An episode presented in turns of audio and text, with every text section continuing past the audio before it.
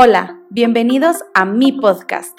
Yo soy Ale Ontiveros, soy la creadora de Almendra Healthy, soy coach en cambio de hábitos en Ayurveda y espero que disfrutes mucho este episodio. Hola, ¿qué tal? Bienvenidos a otro episodio de este podcast que me encanta grabarlo. Como ya saben, me encanta compartir con ustedes. Yo soy Ale Ontiveros, soy la creadora de Almendra Healthy, soy coach en cambio de hábitos y en Ayurveda. Y el día de hoy les quiero compartir 10 pasos para lograr el bienestar. Ajá.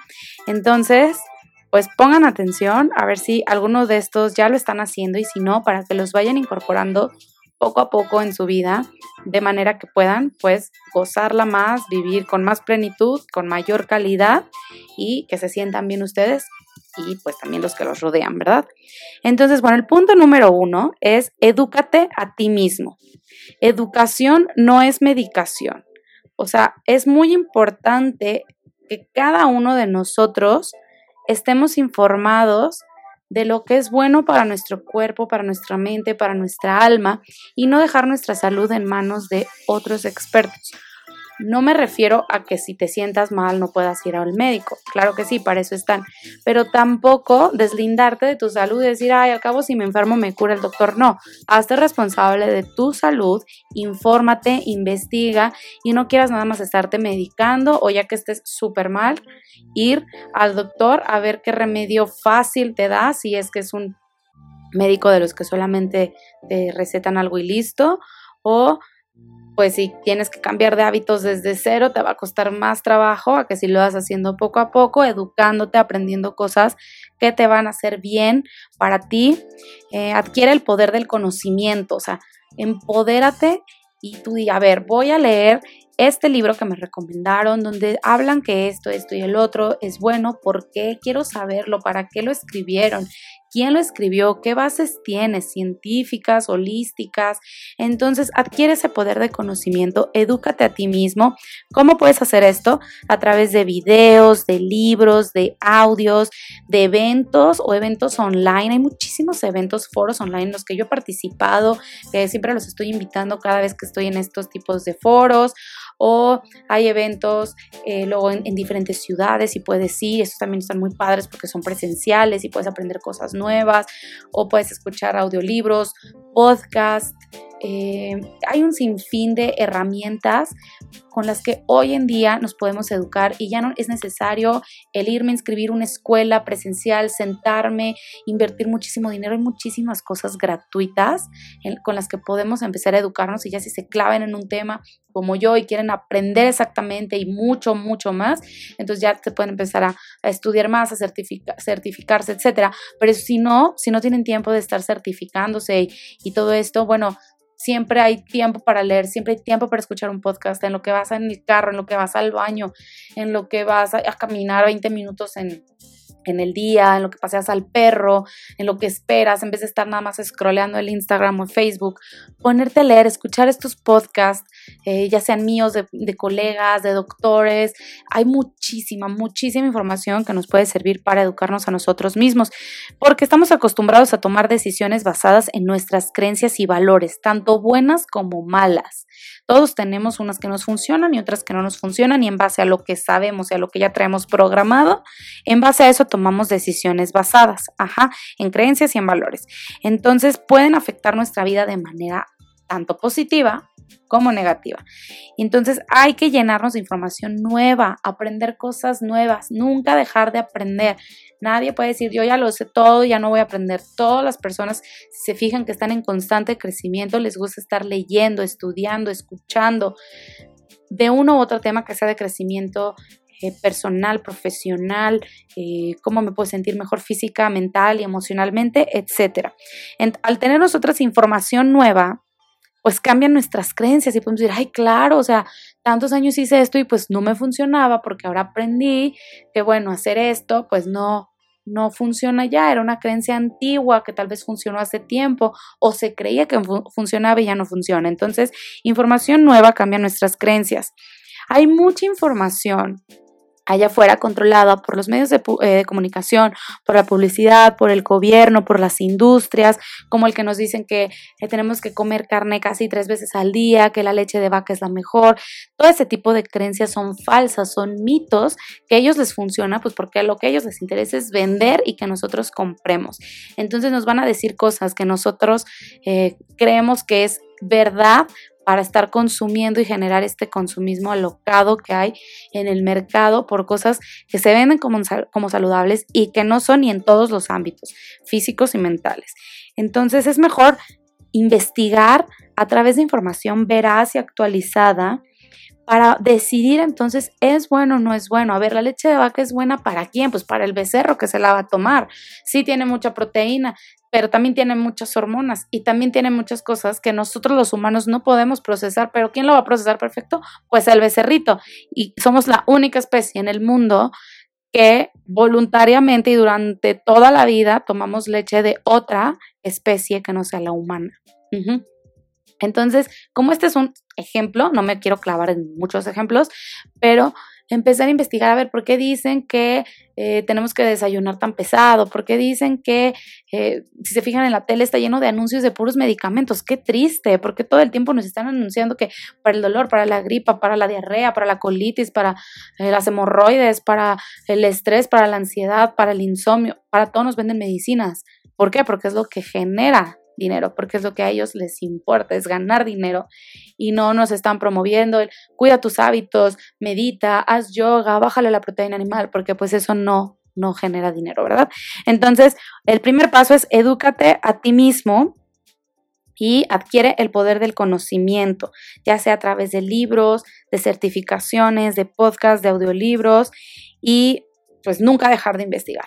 Nunca dejar de investigar, nunca dejar de preguntar, incluso a tus si tienes un doctor de cabecera, investiga con tu doctor, porque el trabajo del doctor es mantenernos sanos, no decirnos cómo curar las enfermedades y no darnos pastillas. Eso no es el trabajo de un doctor. El trabajo de un doctor realmente es mantenernos sanos y ayudarnos a prevenir las enfermedades, pero sobre todo es nuestra responsabilidad. Ok, ahí les va el punto número dos. El punto número dos es desintoxica tu vida. Y esto va en general, no de los detox que están de moda ni todo esto, no. Vamos a desintoxicarnos de pensamientos, de relaciones, de alimentos, de sustancias que nos están causando estrés, toxicidad. Hacer un detox de alimentos procesados por lo menos una vez al año, una vez al año, o sea, es casi nunca. Ajá, evitar aditivos, evitar cosas que nos causen alergias, comer mucho más simple, mucho más natural, tomar más jugos verdes, hacer de vez en cuando ayunos. Ya ven que yo soy fan del ayuno intermitente, que tengo mucho tiempo haciéndolo y me siento súper bien. De los ayunos de Ayurveda, que también hay un podcast de ayunos de Ayurveda, eh, que se pueden hacer cada cambio de estación o cada, cambio de temporada, o cada seis meses, o cada mes. Tú decides cada cuándo darle un descanso a tu cuerpo, hacer también ayunos de dietas líquidas una o dos veces al año, cada cambio de estación, eh, consumir más hojas verdes, algas, espirulinas, observar otras culturas que vemos que casi no se enferman, que no tienen eh, problemas de obesidad, de diabetes, de cáncer, bueno, ¿qué están haciendo diferente a nosotros? Copiarles a otras culturas o animales, imitar lo que sí funciona, imitar a lo natural para resetear nuestra vida. Entonces, ese sería el punto número dos, desintoxica tu vida. El número tres es mejora tu dieta, que va muy de la mano con desintoxicar la vida, pero la vida es como en general de todo. Tres, eh, mejora tu dieta, pues come también para limpiar tu cuerpo y no solo para llenarte, o sea, come para nutrirte, para limpiarte, bueno, necesito fibra, necesito más agua natural, eh, necesito comer eh, comida viva que me mantenga viva porque mis células están vivas, no, no tiene caso que esté comiendo pura, puros cosas o alimentos o comida muerta. Enfocarnos en la calidad y no en la cantidad. Divorciarnos de todos estos dogmas nutricionales que ya no nos funcionan y actualizarnos y escuchar nuestro cuerpo. Copiar lo que hacen eh, las culturas, como les decía, hay unas, hay unas zonas que les llaman las zonas azules o las blue zones, donde son personas que viven en comunidades eh, alejadas de esta Mm, del estrés citadino y de las industrias, donde viven mucho más felices, sanos, son exitosos, donde el éxito es vivir sano, contento, con lo suficiente, con tu familia, eh, con una dieta simple y muy local, alimentándote de lo local y de lo, de, lo que es de temporada. No tiene necesariamente una etiqueta de que yo soy vegano y soy vegetariano, no, no existe eso. Existen muchas dietas, pero no casarnos con una, como les decía en el otro podcast, sino experimentar y ver que así nos funciona, eh, buscar más calidad y no etiquetas, no por querer pertenecer. Entonces, ay, bueno, como quiero ahora decir que soy vegana, porque eso siento que me da un sentido de pertenencia o llamo a la atención. No, hacerlo porque realmente a ti te funciona y no lo tengas que estar predicando a los cuatro vientos o cada vez que alguien llega y te pregunta, hola, ¿cómo estás? ¿Verdad? ¿Cómo podemos mejorar la dieta? Utilizando una estrategia positiva, comiendo alimentos locales, orgánicos, siendo flexibles. Esto es importantísimo, no vivir en un régimen, sino ser flexibles. Comerlo de temporada, como les había dicho, comer lo que se da en la zona y no querer, ay, quiero comer lo que están comiendo ahorita en, la India, en Timbuktu, y que sea súper difícil de traerlo a México. O sea, habrá cosas que, bueno, también se dan aquí o que son muy fáciles de estar eh, trayendo y que pero hay cosas que no, pues no obsesionarnos, ¿no? O sea, tratar de comer pues lo que se da en la zona. Si en México se da el nopal, el maíz, ciertas frutas, verduras, las tropicales, bueno, pues entonces consumirlas durante la temporada porque es lo que nuestro cuerpo necesita. Punto número cuatro, crea tu propio botiquín médico del hogar. Y no me voy a, o sea, no me refiero con esto a, bueno, entonces déjame, voy por el ibuprofeno, el paracetamol, el antiácido. No, no, no. Un botiquín natural en tu hogar. Como que alimentos enteros. ¿Qué quiero decir con enteros? Que no hayan sido refinados o procesados. Con superalimentos o superfoods. Puede ser la cúrcuma, el matcha, la quinoa, el hemp. Algunos cuestan más, otros cuestan menos. Compra los que a ti te alcancen, pero que sean antioxidantes, que te nutran y te ayuden a prevenir enfermedades. Esto es realmente un botiquín. También en tu botiquín puedes tener hierbas y aceites esenciales que nos van a ayudar a sentirnos mejor física y mentalmente. Un té verde es esencial que además funciona como antiséptico, bicarbonato, todo este tipo de suplementos eh, para los alimentos o suplementos terapéuticos que nos ayuden a prevenir o si ya te está dando como la enfermedad, te estás sintiendo mal, bueno, me puedo sentir mejor. Que esto a mí me encanta hacer. Eh, yo trato de siempre tener jengibre, cúrcuma, miel 100% pura de abeja, eh, té verde, mm, etcétera. O sea, tener alimentos que realmente me aporten una alta cantidad de nutrientes o densidad de nutrientes en porciones pequeñas y que además están llenos de antioxidantes que me van a ayudar a prevenir y a, bueno, enfermedades y pues a sanar en el momento en el que ya me, me siento un poco mal.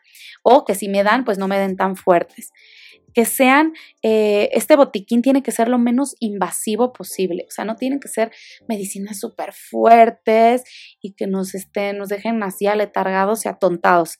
Tiene que ser lo más natural posible. Si te gusta la homeopatía y tienes tus chochitos de, de no sé, eh, árnica o así, bueno, también se vale que los tengas. Yo tengo algunas pomadas naturales que también me funcionan mucho, mis aceites esenciales, tener suplementos como de vitaminas, vitamina C, vitamina B, vitamina B12, omega 3, que es esencial, es una grasa buenísima para nuestro cuerpo, sobre todo para el cerebro y el corazón. Y ante cualquier duda, primero, eh, o sea, revisarlo con nosotros mismos, observar nuestro cuerpo, hablar con expertos bioalineados antes de empezarnos a medicar y con cosas que igual ni al caso y que nada nos van a intoxicar y nos van a hacer pues daño. Entonces, el primer eh, lo primero o lo único requisito que tenga este, este botiquín eh, médico del hogar es que no haga daño, porque si hace daño, pues entonces ya no te funciona, porque cuántos medicamentos, ah, no, pues buenísimo, pero te daña el hígado, ah, no, pues buenísimo, te quita el asma, pero te inflama, ah, no, pues buenísimo, pero luego puedes desarrollar un tipo de alergia. Entonces, si te va a hacer otro eh, daño, o sea, te vas a cambiar una enfermedad por otra, entonces no no vale la pena utilizar ese tipo de medicamentos, mejor los holísticos, los naturales, y habrá casos muy especiales o, o particulares en los que, bueno, ya se intentó de la manera más natural, ya se intentó de la manera más holística y no funciona, Bueno, entonces utilicemos de la eh, tecnología y de la ciencia que han creado también muchos que son buenos para estos momentos de emergencia o de excepciones en los que sí los podemos llegar a necesitar. ¿Ok? Punto número 5 es cura tu intestino. ¿Cómo que cura tu intestino? Bueno, pues vamos a evitar alimentos que nos causen alergias, vamos a aumentar el consumo de alimentos y bebidas fermentadas, estos famosos probióticos que los encontramos en la kombucha, en el kefir, en el yogur de coco, en el vinagre de manzana, en todos los alimentos que son fermentados, tienen estas bacterias buenas que van a poblar nuestro intestino para que nos sintamos pues mucho mejor ya que el 70 o hasta más, eh, casi el 80% de nuestro sistema inmunológico vive en nuestro intestino grueso. Entonces, por eso tenemos que cuidar y curar nuestro intestino. Eh, otra forma de, hacerlo es tomar muchos calditos, gelatinas, pero hechos en casa con eh, alimentos 100% naturales para que nuestro intestino se mantenga saludable ya que el intestino y el cerebro están conectados. Incluso el intestino le llaman que es el segundo cerebro. Hay otras personas y corrientes que hasta le llaman el primer cerebro. Tiene tantos neurotransmisores que por eso está súper ligado que cuando estoy triste me duele la panza, cuando estoy contento siento maripositas en el estómago, cuando alguien te dice algo feo dices, oh, se sintió como una patada en el estómago. O sea, no por nada está vinculado, porque nuestras emociones están 100% vinculadas a nuestro intestino. Ajá.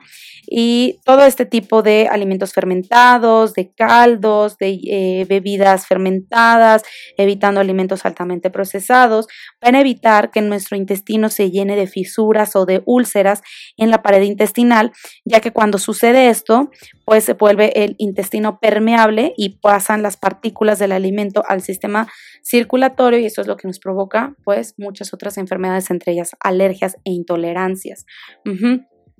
Entonces, este es el punto número 5, curar nuestro intestino, como ya les dije.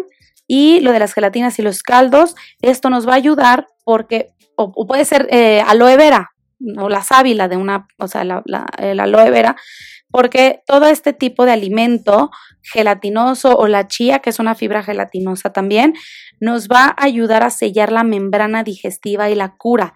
No quiero decir con esto las gelatinas de 20 mil colores ultraprocesadas, me refiero a alimentos gelatinosos como la sábila, la chía o si tú sabes hacer gelatinas naturales, bueno, pues entonces una gelatina natural. Ajá. El punto número 6 es hidrata tu cuerpo. Este es un paso básico.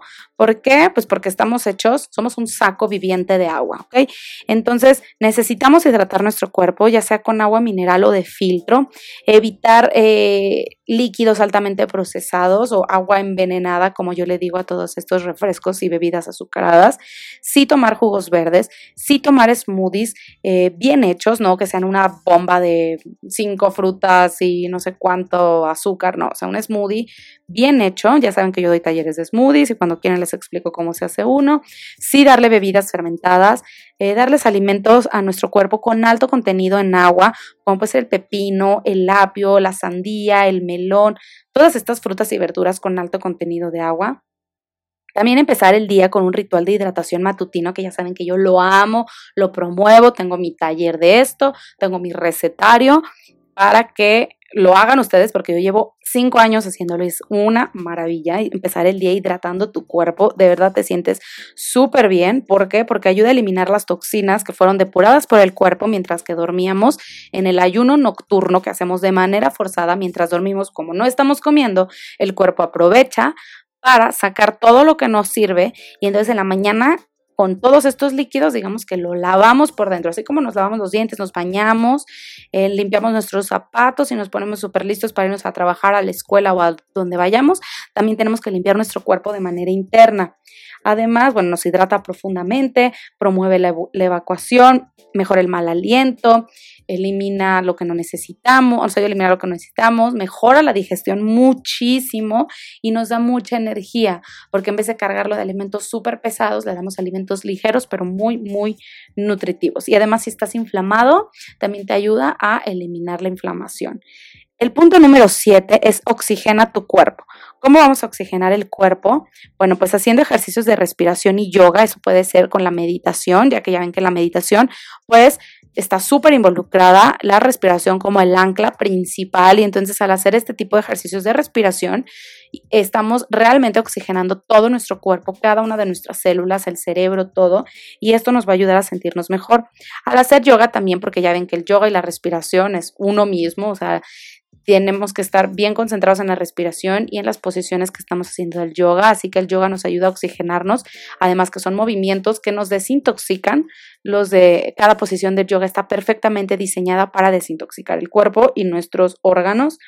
En general, cualquier tipo de ejercicio, si te gusta correr, si te gusta bailar, si te gusta nadar, si te gusta eh, saltar la cuerda, eh, el ejercicio que sea, todo tipo de ejercicio nos ayuda a oxigenar nuestro cuerpo y además nos ayuda a estimular pues el sistema límbico, el sistema de transporte de todos los nutrientes del cuerpo, es una medicina natural, el oxigenar nuestro cuerpo. Muchas veces nos sentimos mal y simplemente con hacer respiraciones bien profundas y concentrados en el momento presente, aterrizados, nos sentimos bien. A mí me ha pasado muchas veces, así que no es así como me contaron. Eh, que es casi casi más la ansiedad o el estrés, o si puede haber algo que nos esté causando malestar. Y el respirar bien, híjole, o sea, te cambia totalmente, física y mentalmente, te ayuda a sentirte mucho mejor. El punto número 8 es reduce el estrés. ¿Cómo vamos a reducir el estrés? Esto también tiene un poco del punto anterior con, la, con yoga y meditación, eh, ya que el yoga pues es una terapia o te prepara para meditar, ya que empezamos a hacernos conscientes de cada parte de nuestro cuerpo, de cada movimiento, de la respiración. Entonces lo puedes hacer, este, bueno, de hecho cuando tú haces yoga es un tipo de meditación, entonces si te cuesta mucho concentrarte para meditar nada más, te recomiendo que hagas yoga unos 10, 15 minutos y ya que estés como más aterrizado en esta cita de tú contigo mismo, en el yoga, entonces ya después te puedes poner a meditar unos 10 minutos. Eh, también puedes, ah, otra forma para reducir el estrés es hacer visualizaciones eh, con amor, agradecimiento. Puedes hacerlo de manera eh, en silencio, como una meditación, visualizar, o lo puedes escribir en un diario, a ver cómo quiero visualizar mi día de hoy. Va a ser un día eh, donde voy a tomar buenas decisiones, va a ser un día lleno de éxito personal y profesional, va a ser un día lleno de amor, va a ser un día donde voy a estar muy tranquilo, muy tranquila, va a ser un día donde eh, me voy a mantener presente y me voy a enfocar en las cosas positivas de mi vida, o pueden ser cosas súper específicas, ¿no? Eh, me voy a ir a vivir a otra parte o voy a comprar una casa y entonces pones el detalle de la visualización de cómo van a suceder las cosas, es una forma de atraerlo y de manifestarlo también.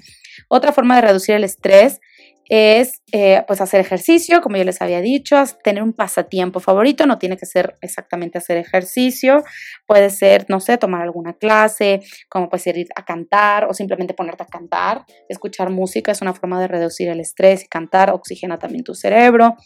O eh, no sé si tienes clases de pintura, clases de cocina, clases de, no sé, de lo que tú quieras, de acrobacia, el que ustedes quieran. Escojan un hobby, pasear al perro, eh, jugar ajedrez, todo ese tipo de hobbies en el que nos relajan y nos mantienen presente y dejamos de pensar en el estrés y en la ansiedad, pues nos van a ayudar a reducir el estrés.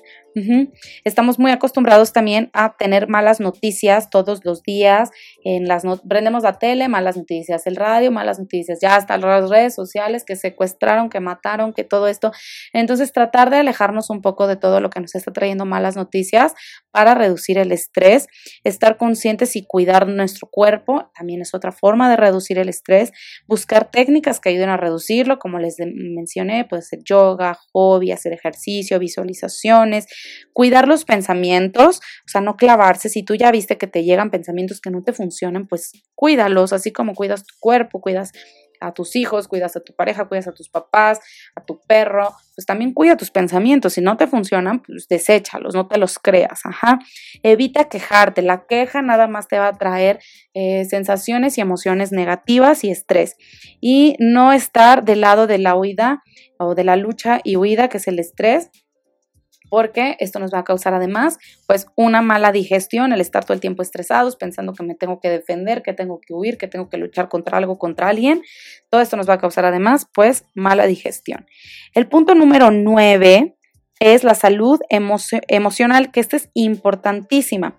La salud emocional, bueno, vamos a identificar la causa de de estas emociones. O sea, si yo ya puedo detectar que hay pensamientos que me detonan emociones que no me hacen sentir bien, bueno, pues entonces si ya detecté el pensamiento, ahí frenarlo, ¿no? Y no irme con toda la emoción este, y dejarme llevar y, y caer en una emoción que pues no me hace sentir bien y que tampoco me va a traer nada bueno. No significa suprimir, sino que ya cuando nos volvemos adictos a emociones tóxicas, entonces, bueno, detectarlas, a tiempo desde que notamos qué pensamientos las detonan, entrar a esa parte poderosa de nuestra mente, a, nuestro, a nuestra parte que es muy, muy consciente, que es con la que yo estoy hablando en este momento, que es con la que yo estoy grabando este podcast.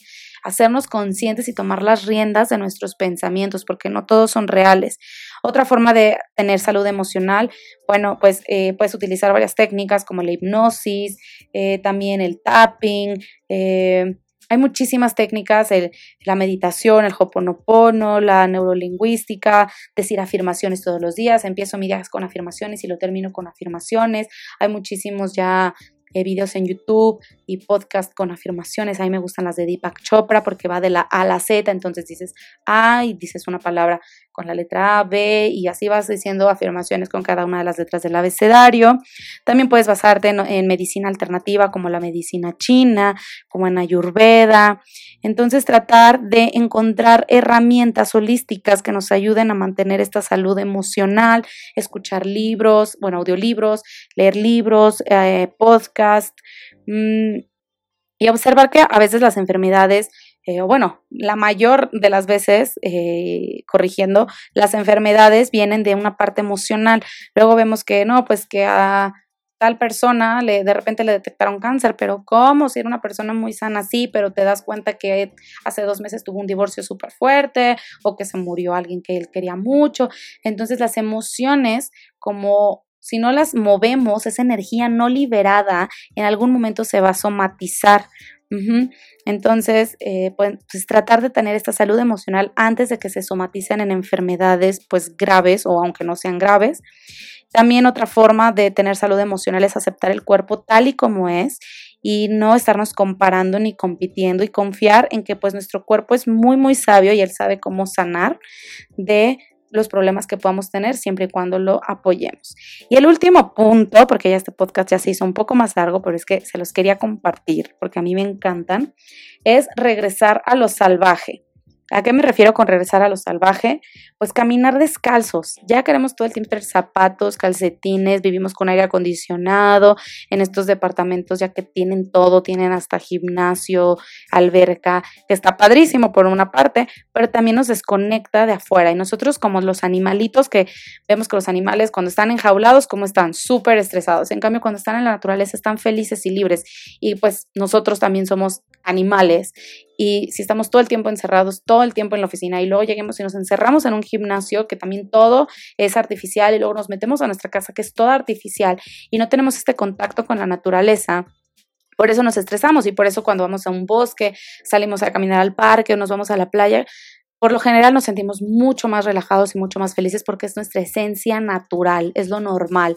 Entonces regresar a lo salvaje caminar descalzo nos aterriza y nos conecta con la naturaleza. Si puedes en un jardín, si vives en la playa, en la playa, si no, pues al menos en tu casa, estar como somos normalmente eh, pues unas personas que no usábamos zapatos, pero pues ahora ya los usamos desde hace muchos años, pero tratar de reconectarnos con esa parte salvaje, comer alimentos más crudos y naturales o salvajes que vendrían siendo pues los enteros, los que no han sido refinados, desintoxicarnos también de la parte tecnológica de la computadora, del celular, de la radiación electromagnética y mejor cargarnos más del sol y de la vitamina D que a mí me fascina, yo soy así como lagartija que tengo que tener mis rayos del sol todos los días porque si no no puedo, o sea, yo sí necesito el sol y yo estoy segura que todas las personas también, por eso luego en estos países donde casi no hay sol, hay muchos índices de depresión porque las personas necesitamos del sol y de la vitamina D.